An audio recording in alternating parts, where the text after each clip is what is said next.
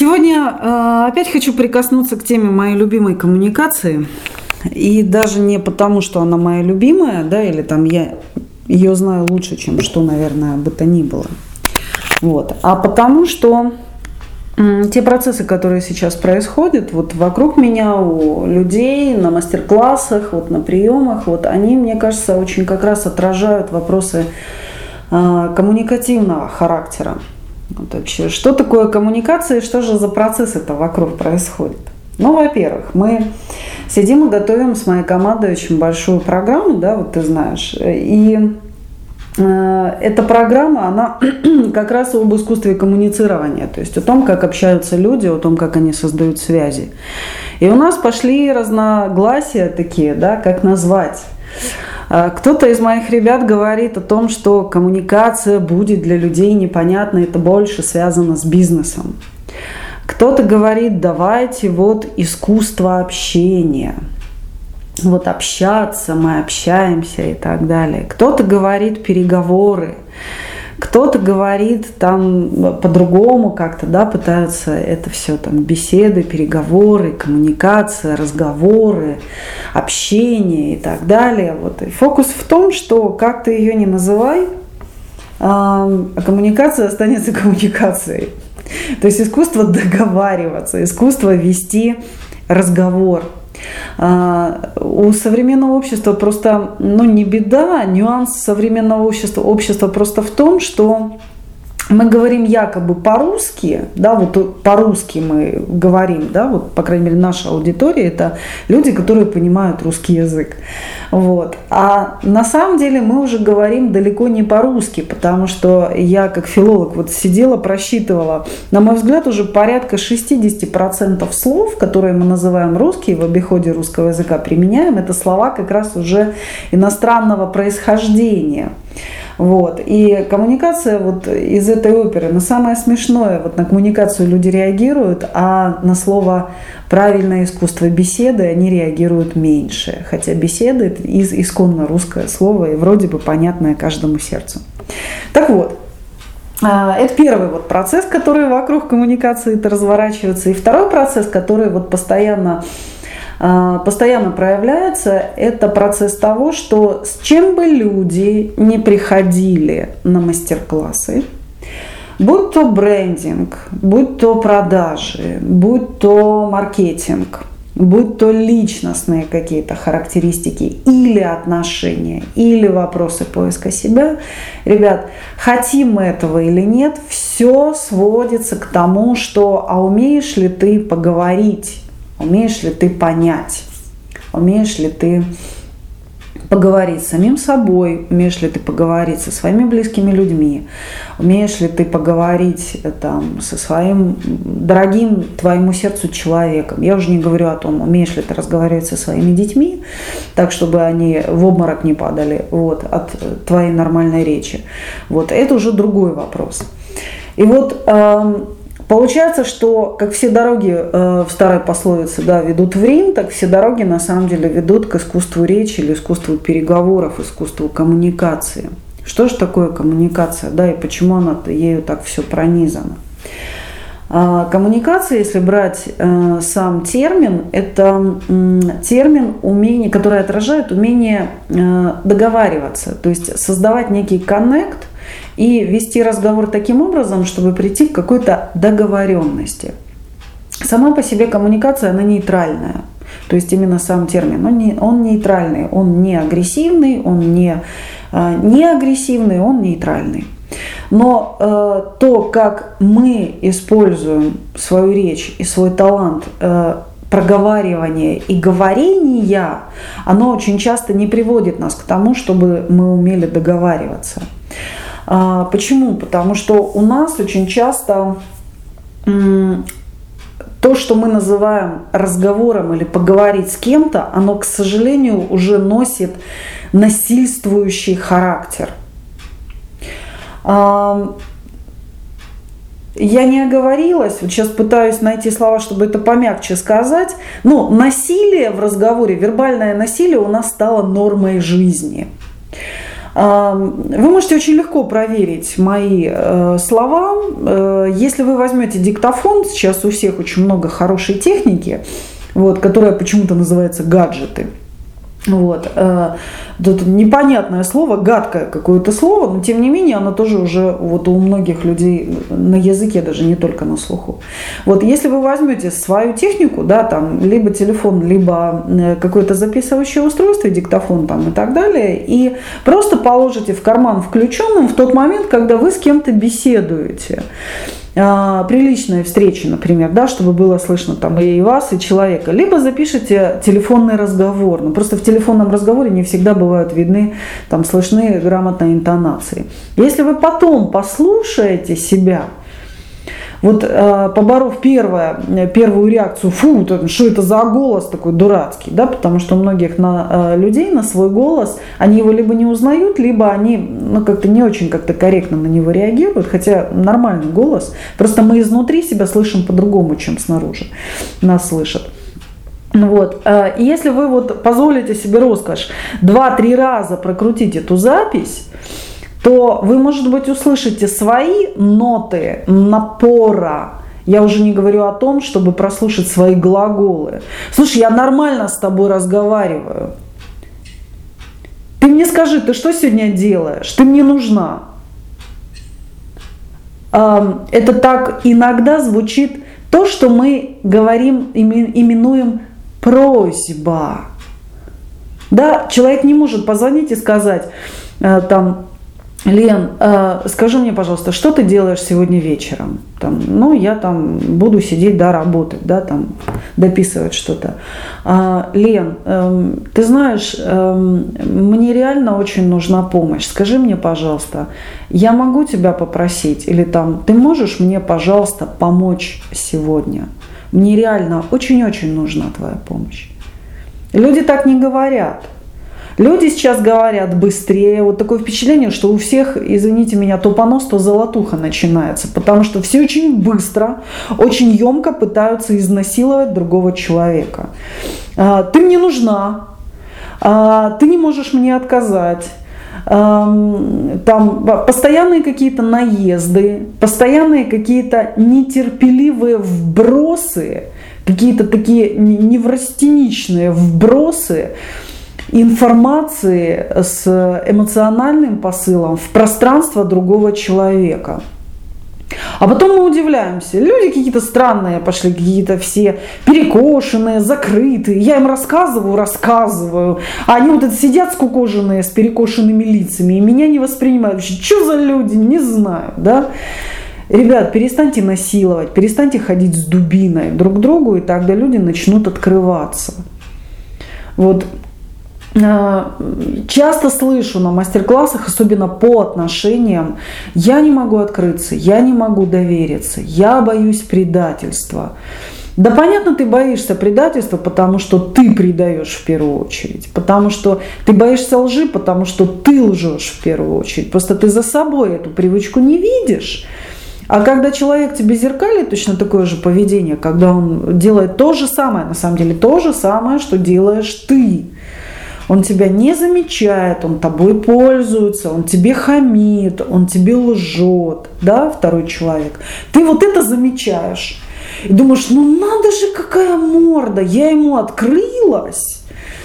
Я доверила самое сокровенное всех своих тараканов, да, вот которые растила там 20 лет своей жизни, да, а он теперь мне в душу плюет так, что тараканы просто в, в, в обморок падают. Понимаешь, ребят, вот если вы не хотите э, хамства, не хамите. Хамство сейчас, к слову сказать, это вообще отдельная коммуникативная история. Люди такое впечатление, что э, они кроме хамства, претензий и, ну я не знаю, там какого-то но я это называю некорректная подача, чтобы не сказать нам на самом деле хуже. То есть пробивание да, там, человека, вот э, люди не, не могут разговаривать. Особенно это, это в больших городах. происходит. Вот там, где вообще такая спешка, очень напряженка, да, вот люди такое впечатление, что каждый великий, великая Цабей, вот все должны падать ниц просто перед ним, когда он приходит, этот человек, да. По поводу хамства хочется сказать отдельное. Вот меня давеча задали вопрос, что такое хамство, откуда оно берется.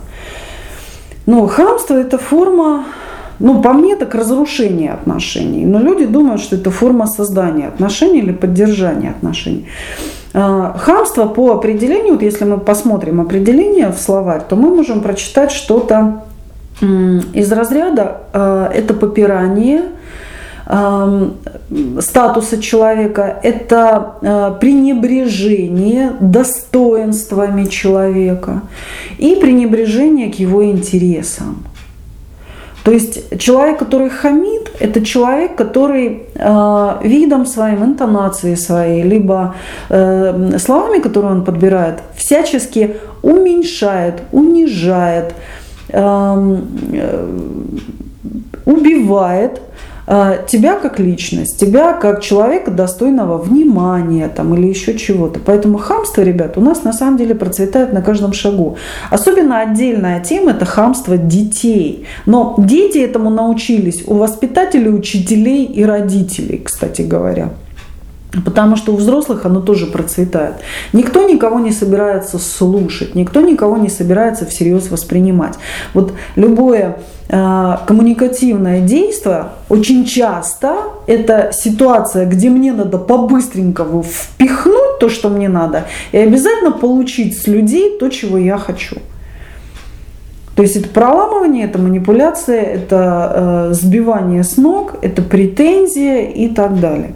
То есть вот это то, что мы имеем очень часто на сегодняшний момент. Скажу сразу, людей, которые умеют разговаривать, по-доброму, спокойно, которые умеют воспринимать, это не касается, потому что я сейчас вот говорю, скажем так, вот ушла немножечко в крен э, ошибок или э, распространенных ошибок или в почерк нашей культурной среды. Я очень много говорю о культурной среде, а культурная среда это не только то, что показывают по телевизору или не только то, что продается в магазинах, да?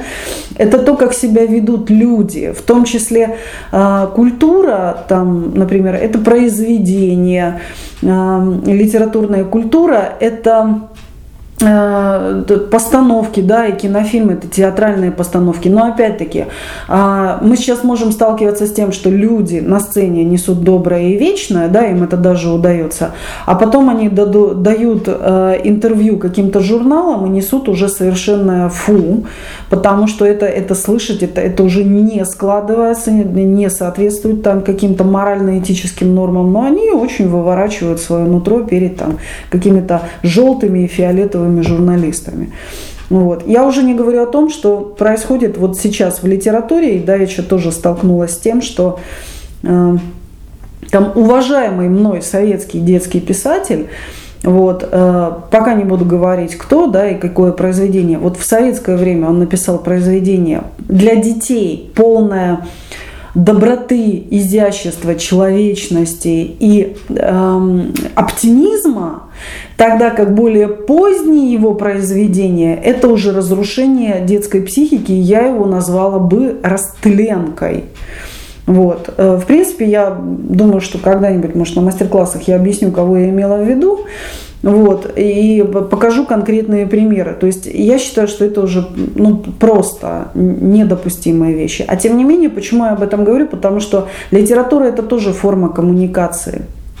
То есть любое сказанное, написанное, показанное слово, жест – это коммуникация, ребят это искусство, это действо, это даже не искусство. Коммуникацию можно вывести в ранг искусства, если вы владеете огромным диапазоном коммуникативных ролей и возможностей, компетенций.